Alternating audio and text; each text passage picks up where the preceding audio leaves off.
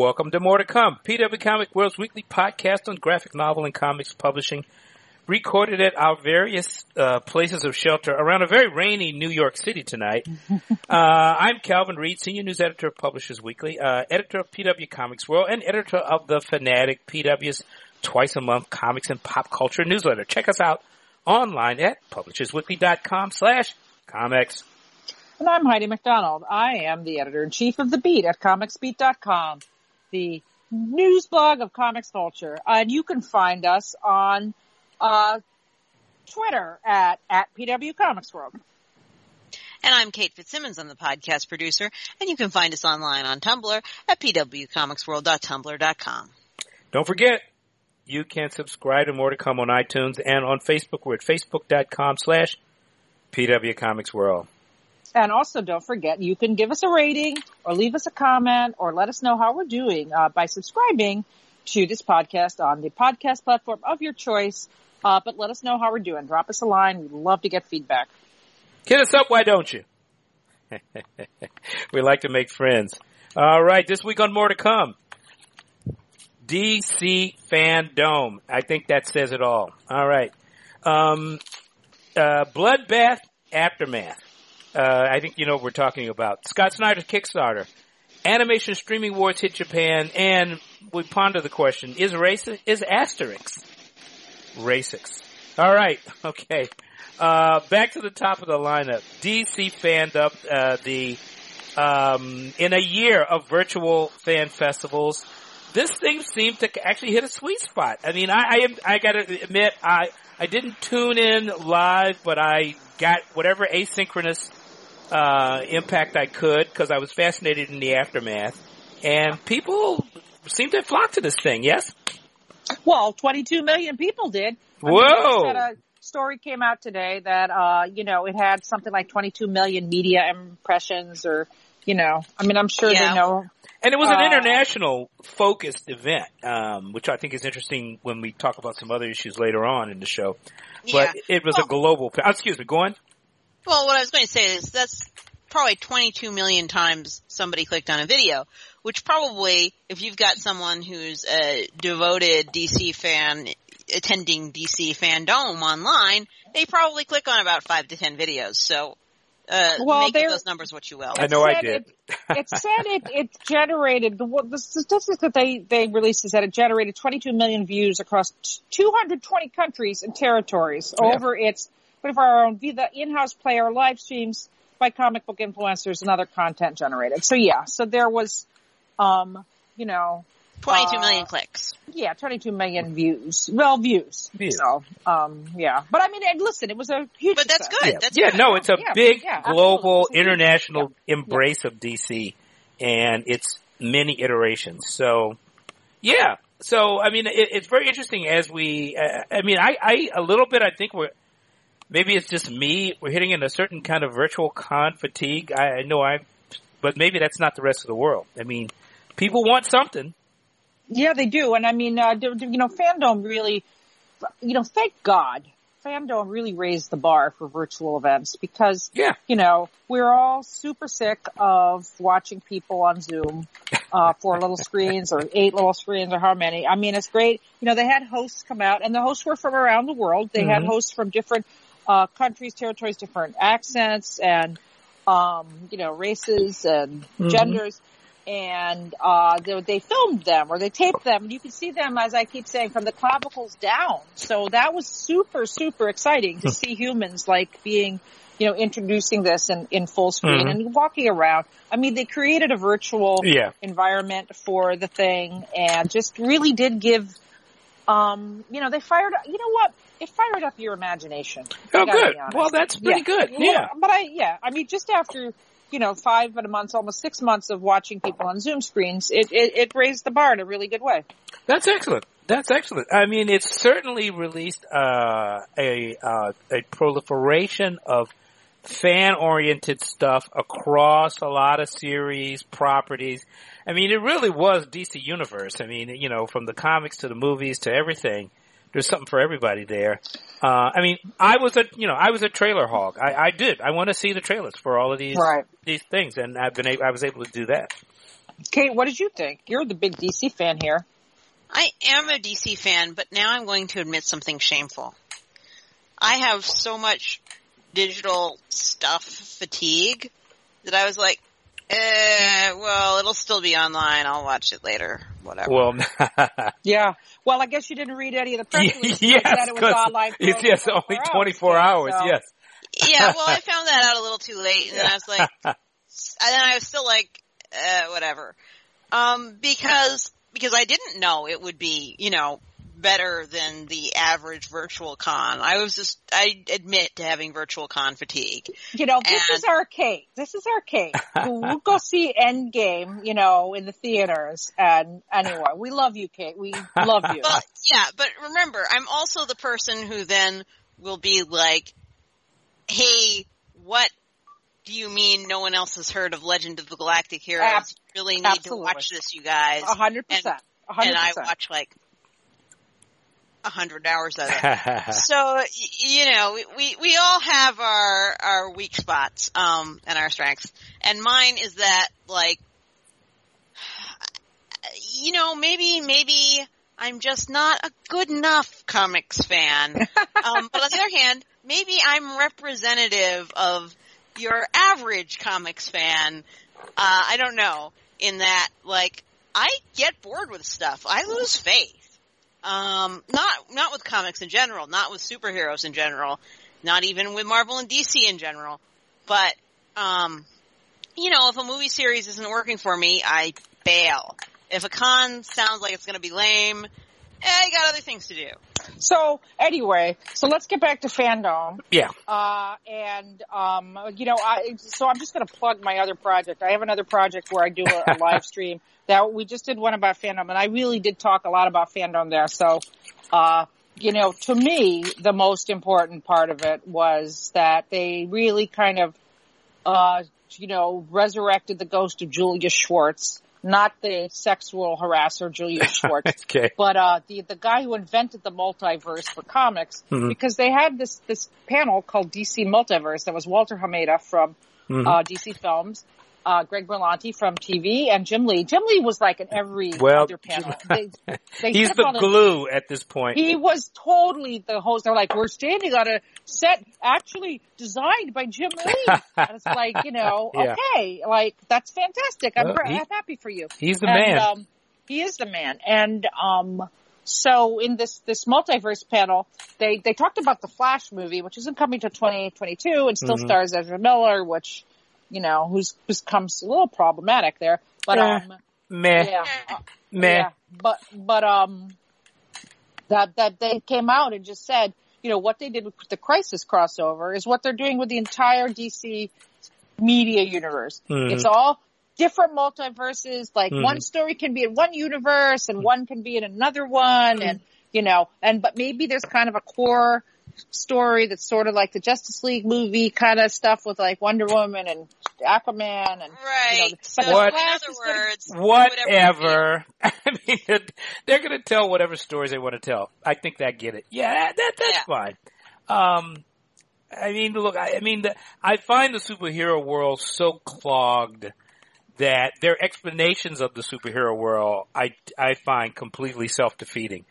Uh, yeah, I, I have to say, like, if you're not really going to have continuity, just say you aren't really going to have a continuity, and don't come up with some, like, incredibly exhausting explanation that makes no sense about how... Wait, hold, hold on. Yeah, that's the way you I feel. You don't believe...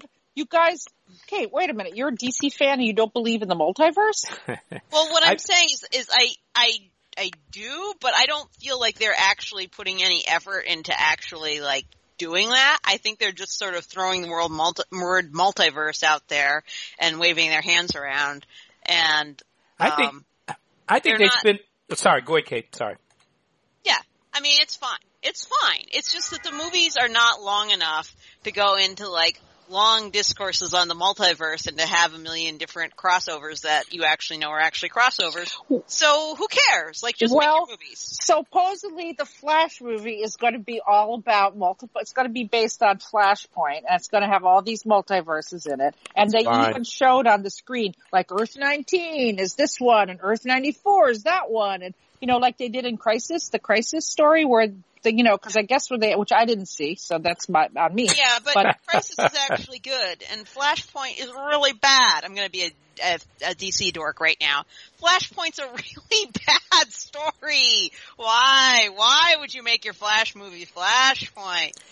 Because they're so, they think that they have to rationalize how the universe works to everybody. I, I don't understand why. Nobody cares. It never makes any sense anyway. It's just another excuse for them to rewrite everything. I, I mean, just tell good stories and, you know, and say, well, this isn't another Earth or whatever they, whatever reference they use. If anybody asks, it's another universe. You don't have to make a whole movie. Yeah, I just think it's it's boring. Now, I, I, once again, now, I don't have the uh, problem with them making another movie about people leaping, I guess, across the various multiverses. I don't care. It's fine. As long as it's a good movie. It's not going to be a movie because they, they explain uh, whatever it is they think they're explaining. Yeah, I mean, I mean, it worked with the television series because they put in the time and effort to make it work.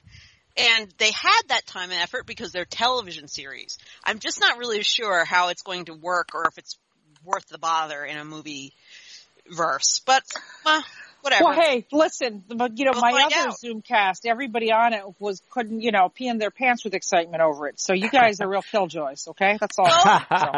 well I'm surprised Kate this week. I mean, I'm not your superhero, you know, person. I mean, I'm curious, not devoted.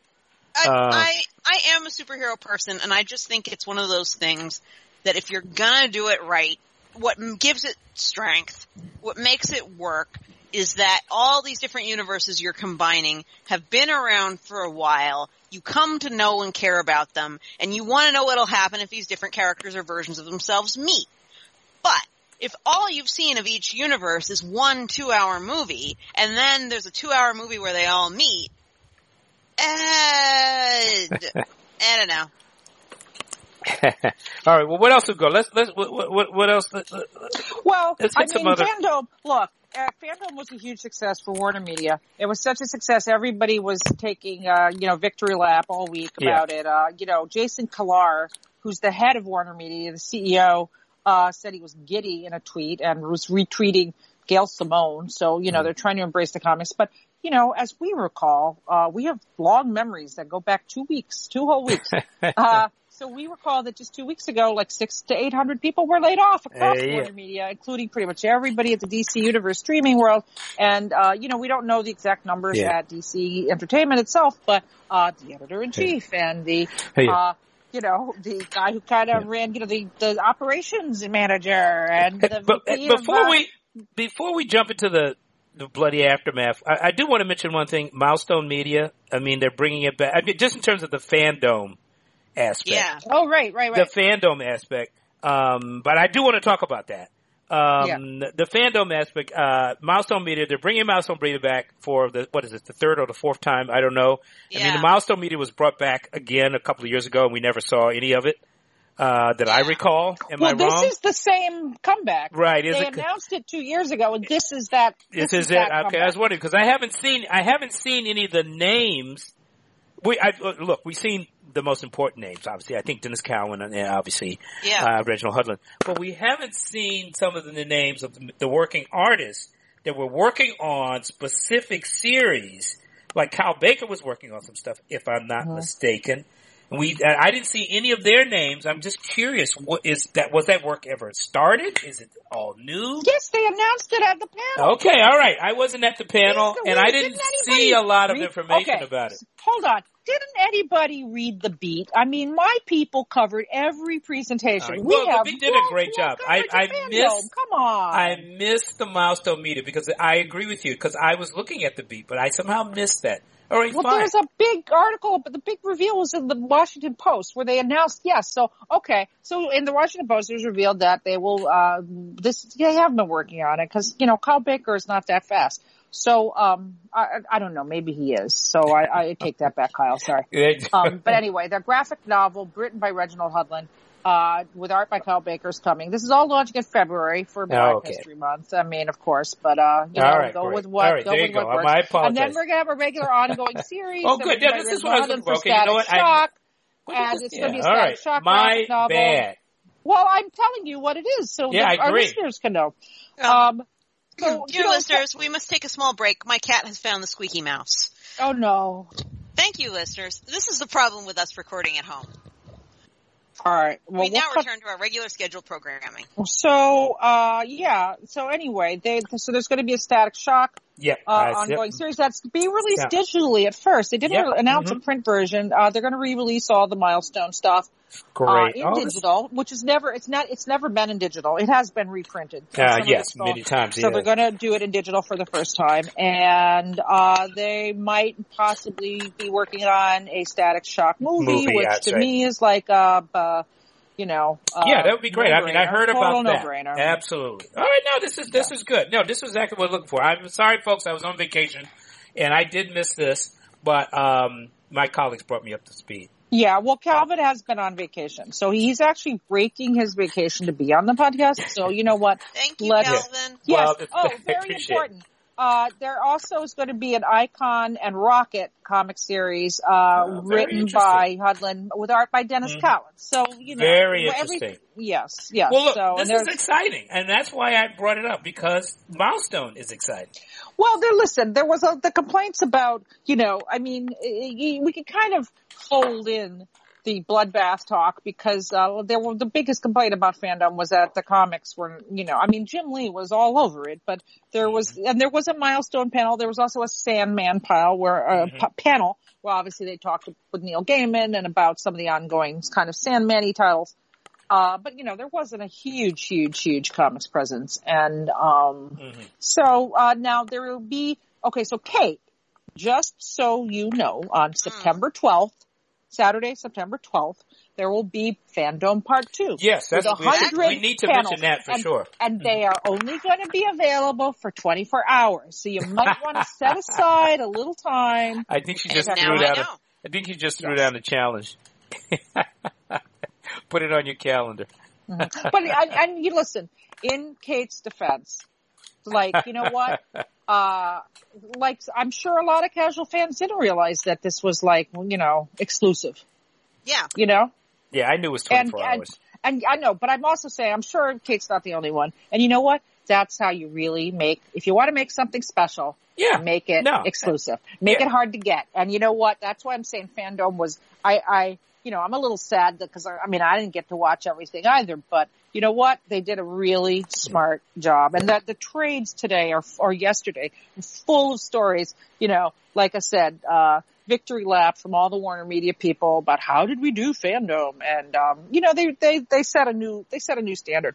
Yeah. Uh, and, you know, quite frankly, I think I'm not the only one who found out afterwards that the videos would not be available after a certain time and that it would be, you know, so widely well reviewed. I think that's another reason that they put off Fandom Part two for so long because they that will give word of mouth time to get around for people to go, oh, hey, this is awesome. I better get in on the second part of this.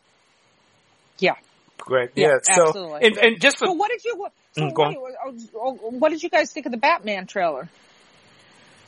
Well, I mean, I'm not crazy about Patterson as Batman. I'm just being honest. I'm not that crazy about it. So, well, I, I, well, I'm, I'm trying to, you know, I'm trying not to be a re- reactive yeah, yeah, internet I'm not sold yet. Uh, I'm not fan sold troll. Yet. Uh, uh, I'm a little worried about it. I'm a little worried about um, the Batman uni as some kind of like rhinestone superhero. I, I just think sometimes I'm worried about the suits getting so elaborate uh, that to me. It just seems lame, but, um, I, you know, we'll see. Yeah, um, my take on it is, quite frankly, while some trailers make me go, yes, a la the Wonder Woman trailer, a lot of movies that I really like, I don't feel anything when I see the trailer for, right? So I'm not making any judgments based on the trailer. I, it didn't, like, super excite me, but, you know, like, that doesn't mean the movie won't be good. I don't know. We'll, well see. Same here. And, and, and I, I will say this. I, um, um, oh, there was something that I did want to say that, that I did like. Oh, I like Jeffrey Wright. I'm curious. I really like the idea of Jeffrey Wright. Oh, yeah, he's great. He's uh, great. Being in the movie, uh, switching up, uh, Commissioner Gordon a little bit. Um, I won't say I'm not curious. I'm just, I, I was, the trailer looked fine. But, um, well, I'm, let me t- let me tell you. You know what I'm really excited about Batman is John Ridley writing Batman. That's what I'm yes, excited that's, about. Well, that yes, was another, actually, that was the other announcement, Calvin. That's what, what was I'm that announcement? About. What was that announcement? Well, I did that. Nick Darrington and and John Ridley are doing a new Batman, and Batman will be, um, a, you know, person of color. I guess he, I think he's going to be what the what's the guy that runs the business side? Lucius Fox. Yes, the Fox. Yeah, one of the yeah, his son or something like that. So. Uh, now that's not the, cause at first I thought it was gonna be, what's the, the, the, the new character they introduced? Signal? Duke. Um, as a Batman sidekick, but this is not Duke. Signal. I thought it might be Duke, but it wasn't Duke. Yeah. That Duke is so Signal ma- too, right? So many false flags. So yes, it's true. But, Uh, I'm a big fan of John Ridley and his comics. If you, if you haven't read The American Way, you should go back and find it. It's a great series of graphic novels. Absolutely, especially for these times. I mean, John Ridley, Absolutely. the award-winning, uh, the award-winning oh, black he, screenwriter, yes. uh, Academy Award-winning yes. screenwriter. Yes, twelve and, Years um, a Slave. Yeah, yes. American Way, very, very, very much terrific, um, something about a black that we superhero should, in the yeah. in the Kennedy era. Yeah, very, very much something that speaks to so uh, the current I, moment. Uh, so. That I thought was really exciting, and I like Nick Darrington's art. I la- uh, for me, I remember him from uh, the most recent Doom Patrol. Um, yeah. Oh, yeah, he's great. He's uh, great. But he's really great, great facile style, really good. I think he'll be great. So I'm looking forward to that. Yeah, I have my little favorites. Yes. So. All right. So, um, but yeah, just, so just to round this off though, uh, right after we, uh, last, our last episode was recorded, um, you know, was the week of the bloodbath. I mean, we talked about that. Or, yeah. Bloodbath. A lot of people say that's distasteful. There was a lot of layoffs at D C. Yeah. But, like, uh, but yeah. Jim Lee came to the mm-hmm. Hollywood Reporter and did an interview. Very, very, very, very rare, uh, for anyone from Warner Media to yeah. go out and, um, you know, especially D C. I think it's the first interview he's done in like a long time, yeah. like I'll say a this, year, just, quite a while. It's a measure, I think, of the respect that uh, he has, apparently. Yes. Uh, yes. And yes. Jim Lee has, as he should have. Yeah, I think, but you know. I mean, yeah, uh, but I mean, it was, um, you know, pretty blunt. I'll read one of the questions and one of the answers. Mm. The question is, is D C still publishing comics? I mean, so you even need to ask You're asking that. that question, you know, you have to wonder yeah, where the interview's he, going. Yeah, but he says, absolutely, one hundred percent. It's still the cornerstone of everything that we do. So, you know, uh, he kind of, he kind of calmed the thing. Let's, well, yeah, I thought, let's you know, hope what's so. interesting, like a lot of the things that we talked about last time, like Marie Javens and Michelle Wells kind of splitting the pub, you know, they don't have the title of publisher, but they're kind of running editorial, co-running it right now. Um, the other thing that he said that I thought was interesting yeah. that, um, was that, um, uh, blah, blah, blah, blah. I'm just looking, uh, you know, he defended the move away from Diamond. It said that the Three Jokers yeah. has sold three hundred thousand copies, which I confirmed is actually correct. Yeah. Uh, with what kind of sources I had. And, um, says that they're doing great. They're, that, yes. you know, that they step right in. Just a, a couple of glitches and, um, U C, yeah. uh, U C S and Luna are doing the job. Yeah. Uh, so, um, but one thing that, uh, Barry, he did talk about is digital. And we've yes. talked about here ever since all these changes started happening in D C that there was going to be more of a, um, a, Uh, emphasis on digital comics. As I mentioned before, Milestone, mm-hmm. the Static is uh, they're being released digitally sure. first. They mm-hmm. did not mention print editions of these comics. Okay, very significant. Mm-hmm. Um, and uh, that okay. And one thing that even though D C Universe, the standalone D C streaming uh, service, is being folded into H B O Max, as we all foresaw yeah. happening. Uh, he said all the backlist content, something like twenty to twenty-five thousand different titles, the way to connect with fans twenty-seven. There's always going to be need for this, so we're excited to transform it. We'll have more news on what that will look like. It's definitely not going so, away. Yeah. So basically yeah. they are doing, finally, finally, what I have wanted ever since Marvel set up their own um, sort of digital comics backlist library that you can just sort of Netflix. Uh, they are setting that up, and they are not tethering it to their streaming service, which actually, as someone who really just wants the digital comics, I'm really psyched about, because as long as it was tethered to the streaming service, the comics would always take a back seat. But if they're their own service, then maybe, maybe they'll get the attention they deserve. Well, I should also, I, if I may say, I mean, it's interesting, you mentioned digital, and, and they, they, he was very clear on how important digital is, but he also discussed that how digital and print would be paired. And I think the, the combination of Javins and Wells is a very important in how they see this, um, the changes that, in my view, are going on here, because it's very much about digital and about the book uh, trade and the book format. Now, I know this is my one note, you know, take on pretty much everything, but uh, the book trade is part of what they're talking about, pairing it together. Also, as far as its relationship to print, I mean, in that interview, he did talk about windowing, which I think is an interesting mm-hmm. word to yeah. use. It's very often used in digital publishing to mean how you navigate between print releases and digital releases, um, because there still is this sort of, I don't know what the anxiety on the print side and on the physical side that digital is going to steal customers or, or erode. So I do think that the Lee was using it more in terms of strategically how you do it, that you can use, release things in digital, find out what sells well, and then release it in print. He talked quite a bit in that interview about uh, repackaging things and how the most popular yes. stuff would go into print. So I, I mean, I, what I saw in that interview from him was in, was interesting. I think he said all of the things that he was supposed to say.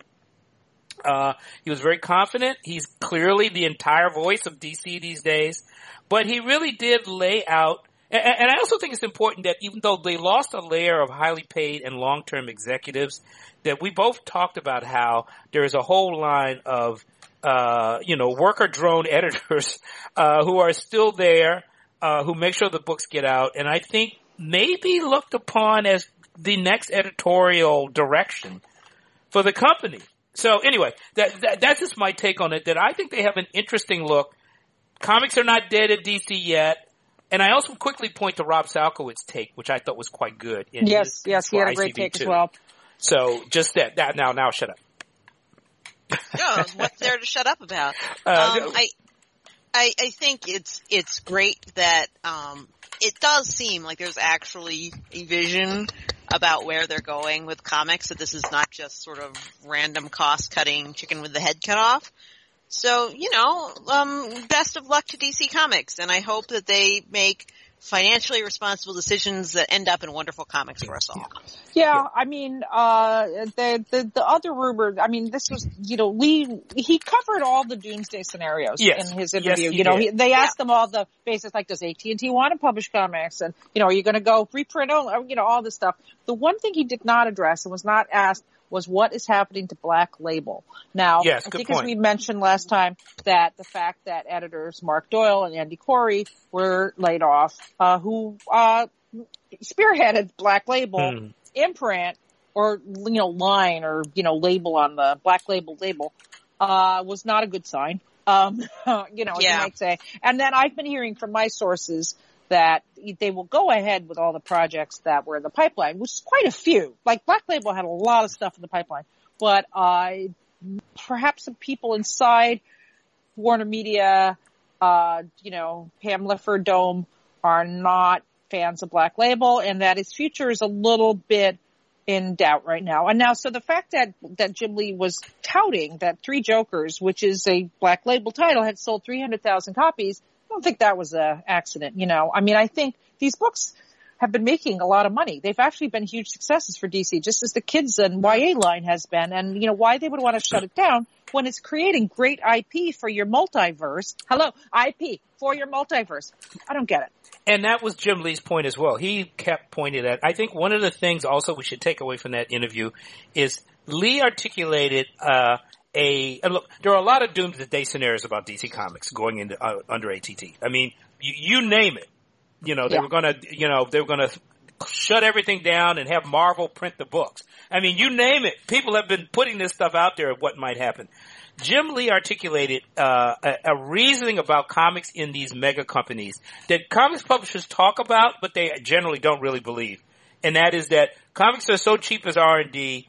even though uh, Rob's Rob's take is that comics are a high cost, low return business that that they are worried about. But even he believes at the end of the day, you produce valuable content that they that's much more valuable than whatever you put into this overpriced, you know, part of the business, supposedly. And he articulated that their cheap development, they keep the brands alive that are already out there making money.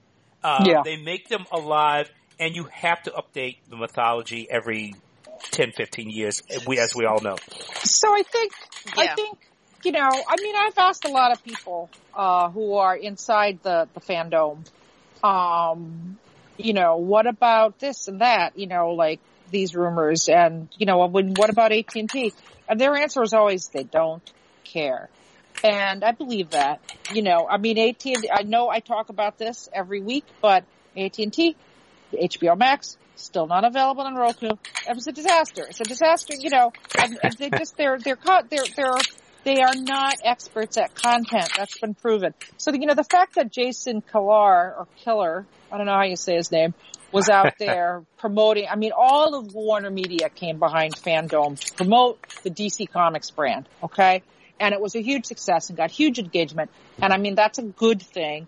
And, you know, there's nobody seems to know what the heck's going on there. But I would not be too surprised if down the road uh that, you know, J, uh, uh, Jim Lee went in and made a a plea that they need I P. You know, if you're going to keep doing all this uh, multiverse stuff, if you're going to keep doing all these shows, you need to have, you know, sure. Let there be cheap R- R- I P, cheap R and D, cheap I P. Let the comics, let the comics live. Let Black Label live.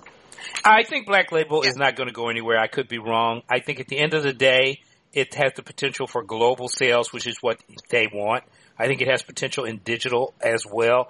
I just, I, I just don't see it. And I think that they have a really great opportunity to rub, to continue and extend uh, the, the, the, the brands, the various series brands with what they're doing. Because what are they doing in Black Label? Generally speaking, they're doing out-of-continuity stories by all kinds of really fabulous artists that can create some kind of new classic. So yeah. Or so well, they hope. I mean, it's, it's very clear to us. Well, uh, you know, speaking of I P, um, there was some other, you know, so much is happening. A lot is just, just you know, it's we are true. beyond, we are so beyond Thunderdome and all this stuff, right? Uh, It's the summer of the domes. Like W W E has their Thunderdome, D C Fan Dome. We are entering the dome. Uh, anyway, a bunch of uh, kick- Kickstarters were announced. So Scott Snyder announced that he was going to do a Kickstarter. He's also launching his own imprint at uh, Image Comics uh, called Best Jacket Press, which is based on the names of his sons. Busy man. Um, and so he started with a uh, a series Uh, with his artist Tony Daniel, who, uh, he did Batman with, so popular team. It was a book called Nocturnal, although I understand they just changed the name to Nocturna. Anyway, they launched a Kickstarter.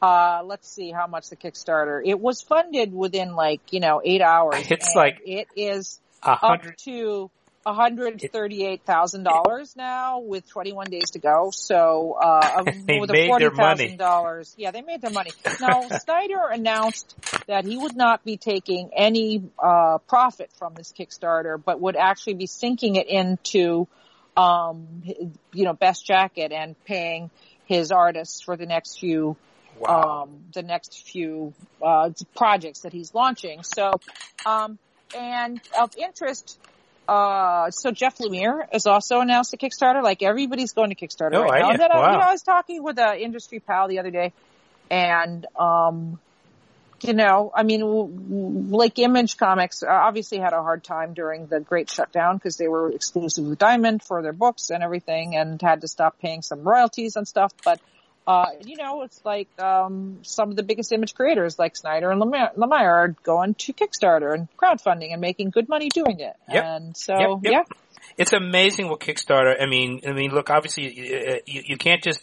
jump on Kickstarter and raise one hundred and thirty-eight thousand dollars. Scott Snyder has a, uh, a different kind of impact, but it's just amazing what Kickstarter has done in terms of uh, providing access to people.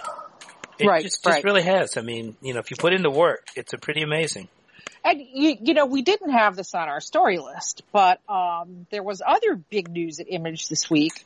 Uh, oh, yeah. That's that Dirk, Dirk yes. Wood and Alex Cox, who were kind of this little uh, sleeper cell at I D W, which we've been talking about I D W quite a bit. Dirk Wood, um, nicest guy ever yes. at I D W, but go on. Well, everybody loves, he's the most beloved man among retailers. So anyway, they jumped ship to Image. And, yes, this uh, is Alex big Cox, news. Considering what I D W has been the last, you know, year, two yeah. years. Yeah. So, uh, more people leaving there. But, you know, great for Image. Two great yes. hires. Like, uh, Wood will be working on international sales. Cox is going to mm. be dealing with retailers.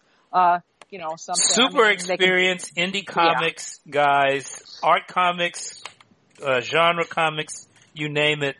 Um, uh, Dirk was doing Full Bleed, that, that kind of imaginative anthology print comics thing that I D W was doing. It was sort of a special thing that they were offering through crowd crowdfunding. Yeah, yeah. You know? That was, he he did announce. Uh, I don't know. He did a, a friends live, a friends post on Facebook, but he announced that the final issue would be coming out. Yeah, and um, well, those know, books are great. I mean, they are. They're very, beautiful. Yeah.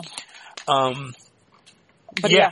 Anyway. So yeah, so, we didn't have yeah, it on the big, list, but big news. Yeah. Yeah. Okay. Yeah. So anyway, yeah, a lot more happening. Uh, so Kate, tell us what's happening in the world of anime. So, so much. Like normally when I scan the lists of news stories across the world for our, you know, bi-weekly news podcast, usually maybe one or two things pop up in anime if I'm very lucky. But this has been a busy, busy, busy, busy week. And, um, you know, whether they egged each other on, whether it had something to do with financial quarters and then planning after getting the numbers in, I don't know. But a lot of stuff happened. So, first off, um, there has been an announcement that there is going to be sort of a joint anime platform on YouTube. Um, it's not happening yet, but Um, some of the biggest names in uh, anime, not all the biggest names, but some of the biggest names, um, including Katakawa and Toei Animation, are going to have their own little, like, mini platform on YouTube streaming oh. free anime. Mm-hmm. Wow. A lot of free anime. Um, and it's also going to be doing this simultaneously on Bilibili, which is YouTube's Chinese rival. Um, so it's it's like setting Ooh. up a streaming service simultaneously um, on Amazon and Netflix. Um, so yeah, that's that shows real devotion. Meanwhile, um, Sony has made some announcements about their anime division.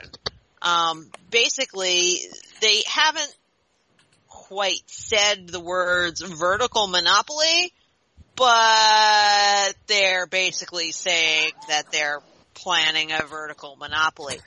so, so Sony is a giant corporation and owns not only movie studios, but also an anime division, and also Uh, well, I mean, it's Sony. They own PlayStation, so they have their own gaming division. Cal- Calvin, yes. You're very loud. You're doing all sorts of things.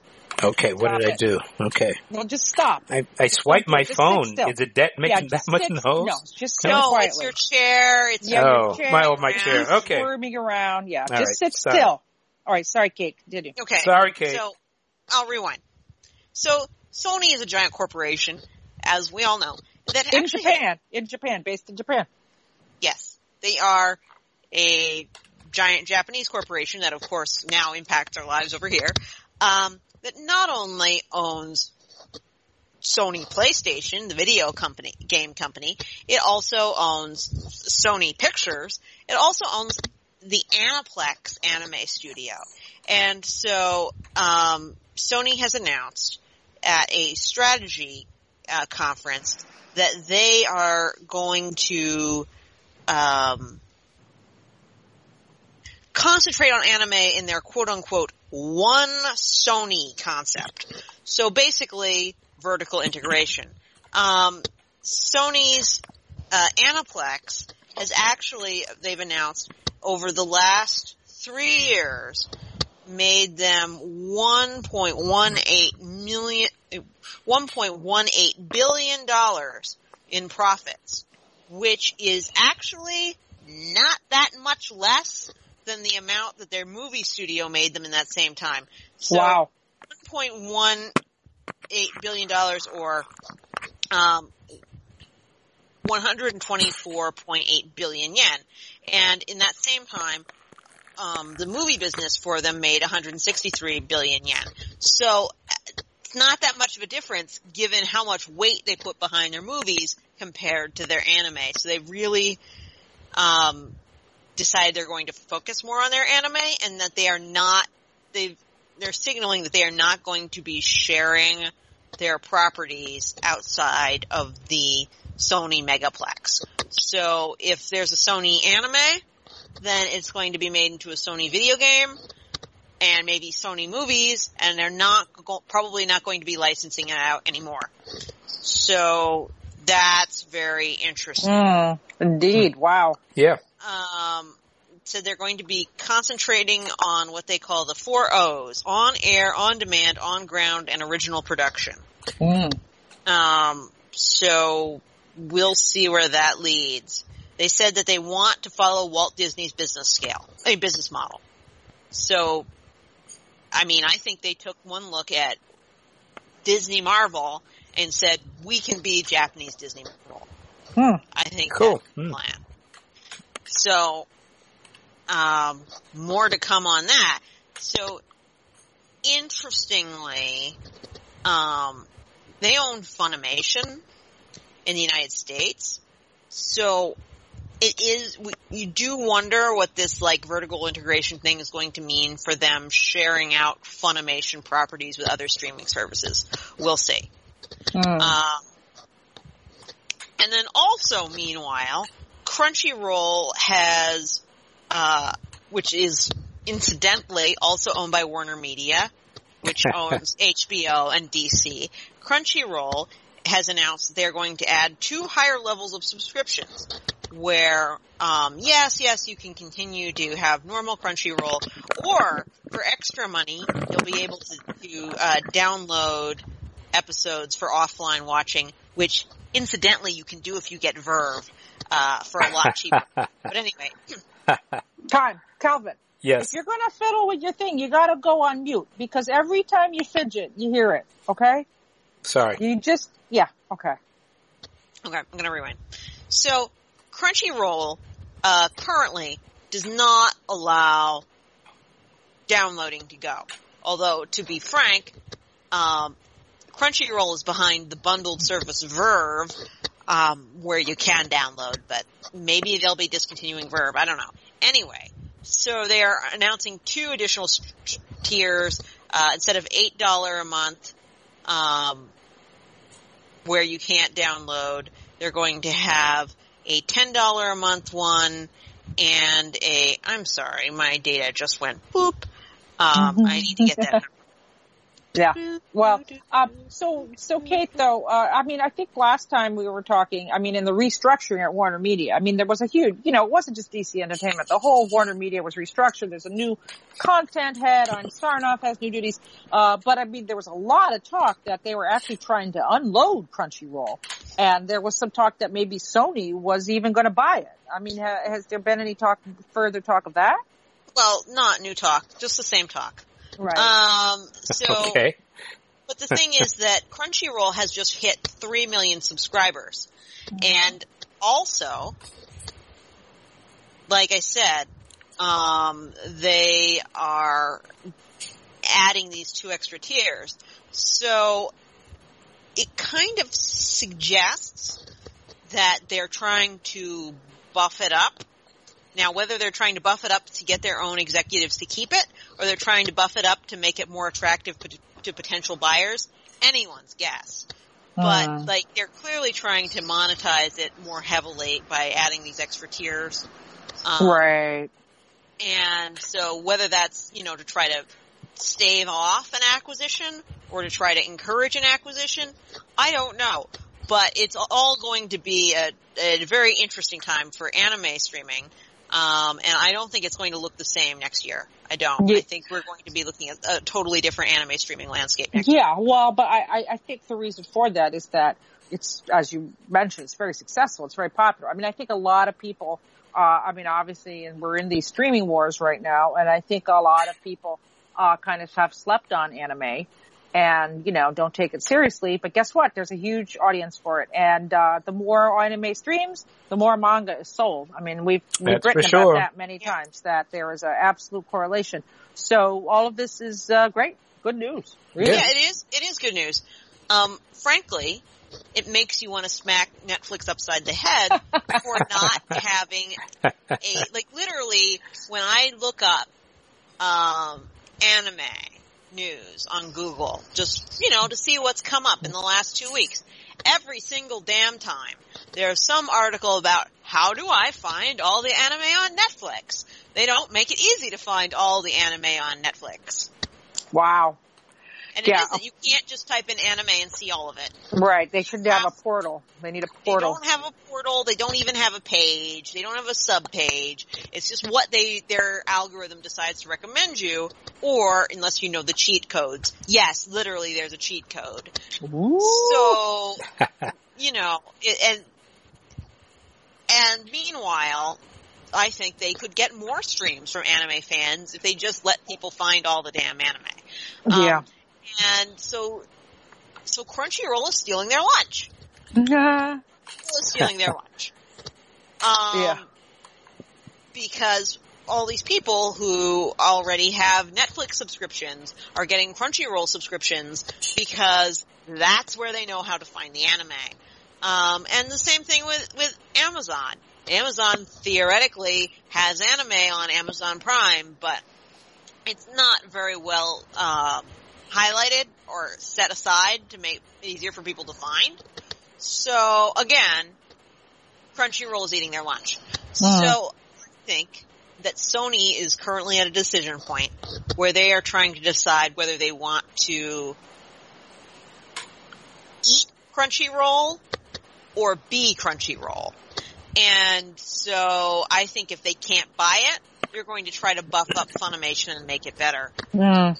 But, right. Um, they clearly realize that Funimation is not living up to its potential now, and they want it to. Because if they are already making one point two six billion dollars in the last three years on their anime division, and Funimation is as, I'm sorry, generally crap as it is at streaming, um, imagine how much more money they'd make if they had something on the level of Crunchyroll. And yeah. I'm sure is thinking those thoughts themselves. Yeah, so, yeah. So, yeah, this is this is definitely, you know, I mean, this is a global business, and anime is global, and we're going to see more of it, no question about it. Yeah. yeah no and, doubt.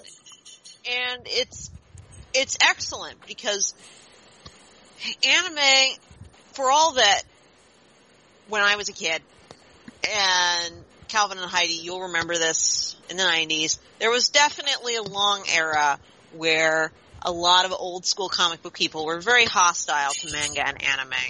Yeah, well, there's still people who are hostile yeah. to manga and anime, but yeah, but it was super But that's hostile. a lost yeah. cause. Yeah. yeah, you were totally. Yeah, if you were into manga and anime, you were totally a freakazoid yeah. among the freaks. You were a freak to the freaks right. in the and nineties. Right, and it was some of those things that they looked down on the kids and teenagers for being into, thinking they'd never like quote unquote real comics.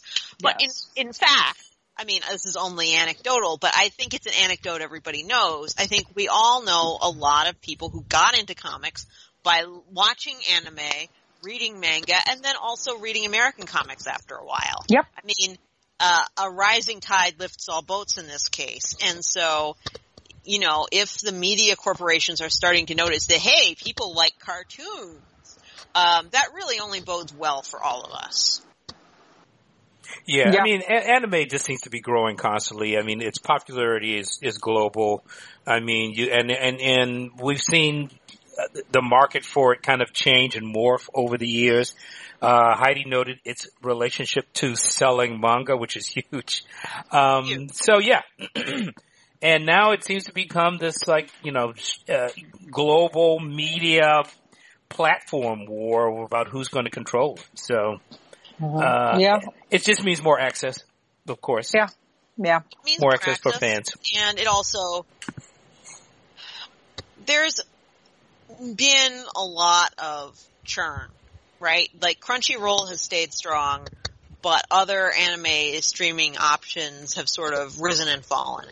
So it'll be interesting if it'll be interesting if there's, you know, any rivals coming up to it, or if it sort of is folded under the Sony umbrella. And if it is folded under the Sony umbrella, at what point does it become an antitrust thing?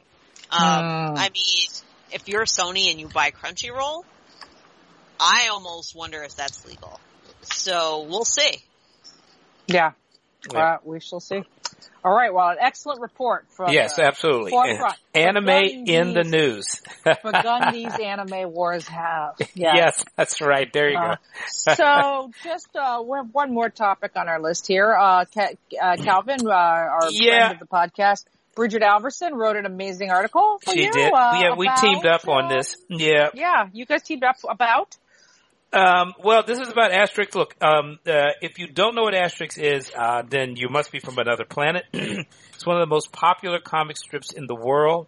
Uh, you know, maybe you guys can help me with the pronunciation. You know what? I've, you know, I've only read the names of the creators of Asterix. I've never actually said them. Well, it's Uderzo and Ga- Goustinet, isn't yeah, it? Yeah, that's what I was saying. Goustinet, yeah. Um, uh, G- G- uh Goustinet, Goustinet. Albert, yeah, that's probably murdering it. Yeah, Albert Uderzo and, yeah. He's actually a t- Italian, isn't he? I believe. Uh, Yes. Uh, well, you know what? I'm not going to no, get there. He's Belgian. He's Belgian. I'm not yeah. going to get Ooh. on there. Uh, it was originally, yeah.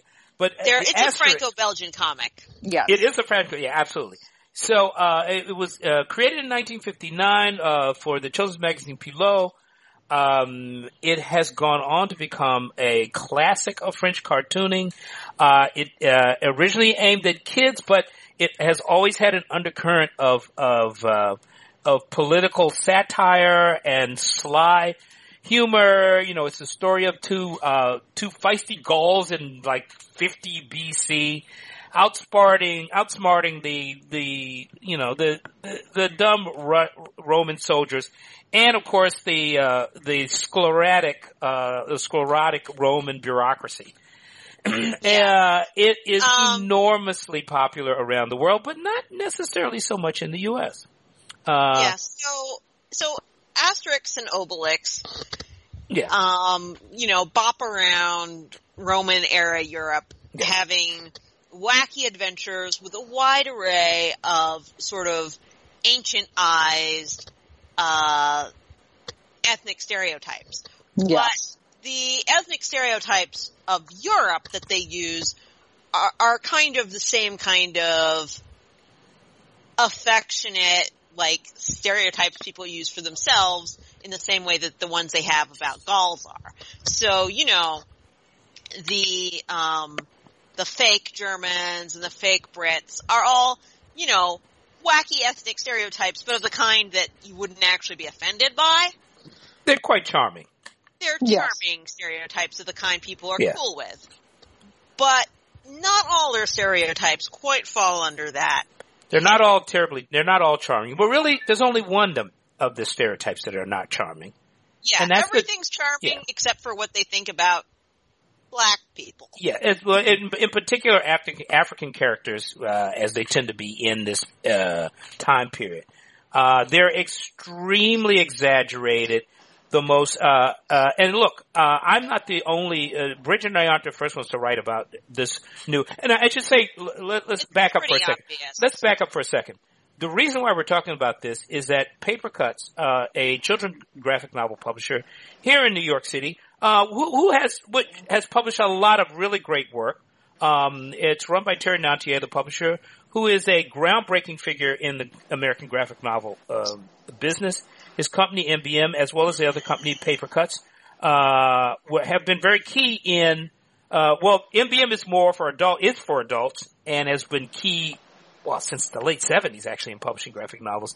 Paper Cuts is a more recent version and has published, has focused on the Y A uh, market and kids market and has been done phenomenally well. Uh, they're relaunching Asterix in the U S with new translations. Uh, the, the, it's licensed from Hachette in, in France. Uh, so this is a big deal. And N P R has actually also written about this new series.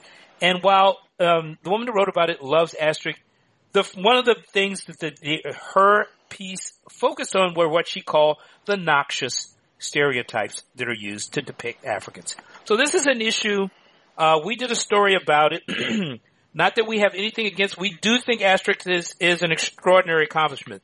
But these, to, but to release, uh, to relaunch the episode, the, the, um, the series, which has probably about thirty-eight of the, uh, French album styles, which are like the forty-eight page booklets, uh, without, uh, any context to these images, uh, is, is somewhat disturbing. Uh, it's especially disturbing because it's aimed at children. This is a children's publisher. Asterix is marketed in the children's market in the U S Uh, in, in I think in the Europe it, it's considered more all ages or something. Yeah. But here it's as a kid's comic. It's hard for me to imagine any parent being comfortable uh, with these images. Uh, they're also putting them in Omni edition. So there's three of the French volumes to one. Uh, they've got about three books out in the market now. More are to come. We actually went to Ron Wimberly. Uh, for those of you who don't know, he's an Eisner-nominated artist, a Glyph Award winner, uh, really acclaimed artist who did a, had a, who not only does comics about race diversity, uh, and diversity and social, uh, and social justice, but he also, uh, is a critic and a cultural critic and, and launched Lab, uh, the comics and kind of art criticism journal. And, you know, look, Ron said, look, these are white supremacist imagery. Uh, we're not getting into whether, uh, the artists are racist or not racist. Their images are. And so we're, we're, we're at a crossroads here. Uh, I'd say go to publishers weekly dot com slash comics and check out the story. We interviewed Terry Nantier. Um, uh, he responded with, you know, some unhappiness. And I should say right now, I have the greatest respect for Terry. I think he's a groundbreaking publisher. Uh, but I do think he's come to a point where he's got to, um, they've got to provide some context to what these images, uh, how we see these images today. Even Terry you know, admits yeah, that this is yeah. inappropriate for today. And, and Why? Why aren't there, why isn't there context provided? You can't publish these things the way they were published in nineteen fifty-nine. I'm sorry, go ahead. Right. Right. It's, it's much like the situation with the streaming of Gone with the Wind. You can stream it. Just put a note at the beginning putting it in context, right? Like no one's saying like destroy Asterix. But no, no one is saying that. Yeah. But if you're going to be selling it on the market today, to, you know, American children of whom, guess what? Um, they're actually going to either be of color or have to deal with people of color on a daily basis. Like, do you really want to be feeding children these stereotypes with literally yeah, now, I will, no context? I will say a large part of the uh, the marketing for the book is to the collector's market, but, but this is a children's publisher, so this is going into trade bookstores yeah. for children. Yeah, well, you know what? Like, can I just jump in here and just yeah, say, please. you know, the minute, like, I mean, I think librarians are quite aware of this. And, mm-hmm. you know, look, one librarian or one bookseller cracks this book open and sees this and, you know, they're not going to buy it. I mean, holy crap. That's, that's you know, true. I agree. Now, one hundred percent. And, and also, just one other on, thing. I had heard, you know, like, Asterix has been released in the United States several times before. Oh, yes. I believe Little Brown, which is the publisher of Tintin, formerly mm-hmm. did it. Um And, you know, it never gained traction here. And so this is the latest attempt. You know, now America's a lot more uh, amenable to French comics, Franco-Belgian comics. And so this is the latest attempt to get it here. And you know what? One of the reasons why it hasn't gained traction is because there are a lot of very racist images in it. Also, the humor is very, very French. I mean, honestly, like, and you know, look, I have, I have enormous respect for Terry Nantier. Absolutely. And I will say, you know, I think this is kind of like the spirit is for us here in the United States. Yeah, I think you're right. Which also has incredibly or maybe Pogo. racist.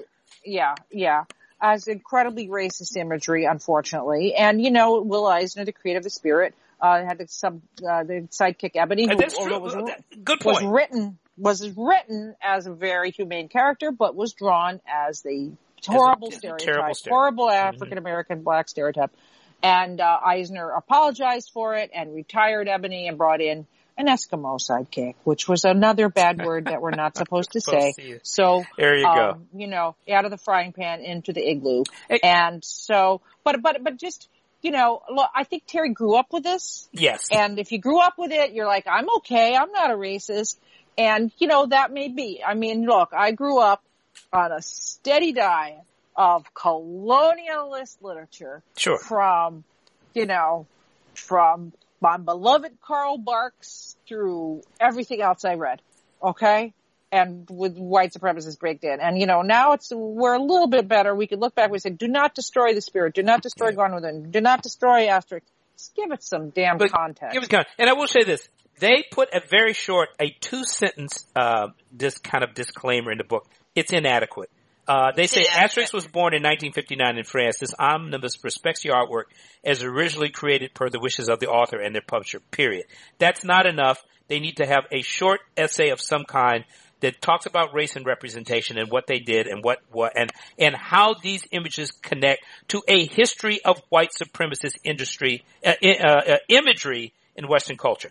Uh, yeah, yeah, and I mean, and, you know, and France has its own huge history. Yes, uh, with Algeria yes. and with their uh, colonies in Africa. I mean, there is a huge cultural subtext. And, you know, look, I'm going to say right here, that's pretty much all I know about it. But I know it exists. And, you know, maybe that's what I need to learn from reading Asterix is what is the French culture as it deals with Uh, you know, its own history of well, white supremacy. Well, we know racist imagery uh, about black people is pervasive in French comics culture. It really is. Absolutely. Uh, and Unfortunately. That said, I mean, we're hoping that the publisher uh rethinks some of the things they're doing. I think that this is a very thing, easy way to address. It's not going to be easy, but I think there's a way to address it. And I think they have to get real. They're publishers. Providing context is what you're supposed to do. Yeah. yeah. And, you know, and, you know, Oh, go on, Kate. I'm sorry. What I was going to say is, and it's not just when their characters say, visit Africa, that, that you have to deal with this. No. It's because the way the creators decided to handle Roman slavery is to make the Roman slaves all black, which, no, that's not how Roman slavery worked. But it does give them an excuse to have lots and lots of black stereotypes, uh, stepping and fetching around the Romans. It's, uh, it's just not the best. It's so, not the no, best. It's not the best. So, you know, no. uh, if you really want to save Asterix, uh, you know, let's put some context around it. Yeah, and, and again, like, you know, the three of us are gigantic comics fans. Uh, you know, Calvin and I are comics historians, and we absolutely respect the place and value of Asterix in the work of sure. Uderzo and Goscinny, who were French, French cartoonists, by the way. I looked that up just to, excuse me. Uh, and you know what, uh, other people who aren't fans and knowledgeable, like Calvin and I are, I'm going to open this up and they are going to be appalled yep. and sickened by this. Yep. So, you know, look, don't, don't. Yeah. Yeah. So let's, is, uh, let's get real. You know, yeah, let's get real, you guys. Though, let me tell you, they keep saying oh, we can't change it. They have changed these images. They have done some little subtle changes, but they've kind of removed, you know, these characters, these characters had gigantic red lips too. They, they kind of muted that, but they're still awful.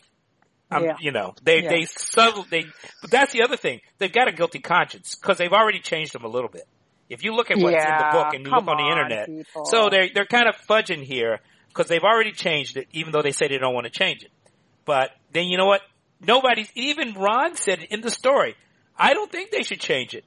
I just think you should not encounter these images without context. Well, I agree, but I just meant like if someone were to choose to make a second edition, say, for small children that did not contain those elements and also have the original available, eh, I could live with it. You know what? These books shouldn't be given to kids. No, I'm just going to come out and say that. They shouldn't be given to kids as is. And you know what? It's rather, I'd rather, there's plenty of other things out there that don't have grotesquely racial stereotypes. It's great for kids. And you know what? These books are wonderful in their own way, but They're not for kids. They're freaking not for kids. So, so the fact that a children's publisher is releasing them really creates yeah. a problem. Yeah, so, and you know what? I'll say this. I'll so, say this. Why is um, it coming out from N B M? Yeah, and you know well, what? because because Asterisk is not marketed as an adult comic. And, and, Go you, on. and you know what? If they think maybe it should be block, I'm sorry. You know, Tintin. Okay, and the first couple volumes of Tintin, Tintin in the Congo. Is well, is horrible. Just has the same kind of horrible racist imagery. And you yeah. know what? That book is available, but it is presented in a, a, a you know wrapped in saran wrap. It's it's it's pretty hard to like, find. It's it's right, but it's yeah. also like if you really want to read this, it's horribly racist, but here it is. You know, um, and uh, you know the rest of Tintin has its own issues. Like you know, there's no women in yeah. this universe. All uh, her, ma- you know, or her, whatever.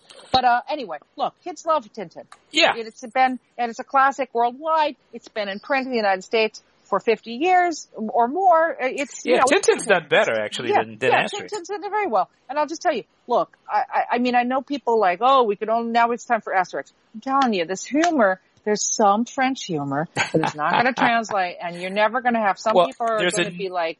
There's a new yeah. translation that has been praised. I, I've started reading All right. them, but but what she says is true. So. Yeah, listen, I'm going to go. I have the first. I got the first omnibus sitting here in, in this uh, in uh, my yeah. hoarder hole. So you know what? I'll read it. I'm going to jump it, back so. into it too. Yeah. So anyway, okay. All right, all right, so, yeah. all right. So that that's it. I'm done with Asterisk. yeah. More right, to come. I think we're that, done with it. I think we're done with the episode. I don't have the we timer. We are indeed. Here. Yeah, I yes, think we, okay. yeah, we've gone so over. We're so we're way over because I didn't. I didn't have my timer on. Anyway, look. Uh, so, uh, you know, subscribe. Subscribe to our podcast. Um, you know, listen. Leave us a note. Leave us a comment. Uh, we'd love to hear that. Uh, we'll be back every week. We'll be back because yeah. there's always going to be more to come.